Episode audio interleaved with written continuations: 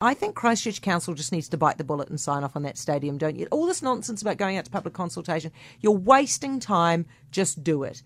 Yes, a budget blowout of $150 million is pretty extreme, but the stadium is not going to get much cheaper, is it? That stadium will only get more expensive to build as time goes on.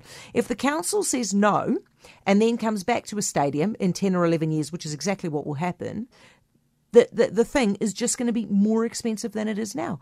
Uh, the fact is, Christchurch needs a stadium. Any city needs a stadium. That's a proud rugby city right there. How on earth can we leave the mighty Crusaders without a decent home stadium? Now, I totally understand the argument that it's tough economic times and the council needs to tighten its belt like everybody else. I get that. But I would say if things are going to be cut out of the council's budget, it should be nice to haves, not need to haves. And I would argue that a, a, stadium is a need to have for the income that it will generate for Christchurch in events for years and years and years to come. If you don't have a stadium, you are not going to get as many fans turning out at games. You're not going to get those big stadium acts coming through. It is a lot to miss out on.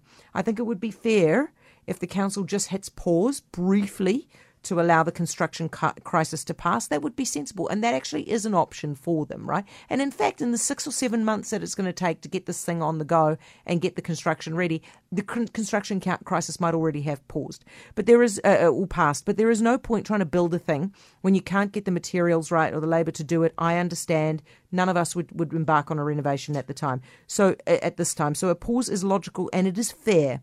But a commitment to build is necessary here. Christchurch deserves this stadium, whatever it costs, because we all know it's only going to cost more next time, don't we?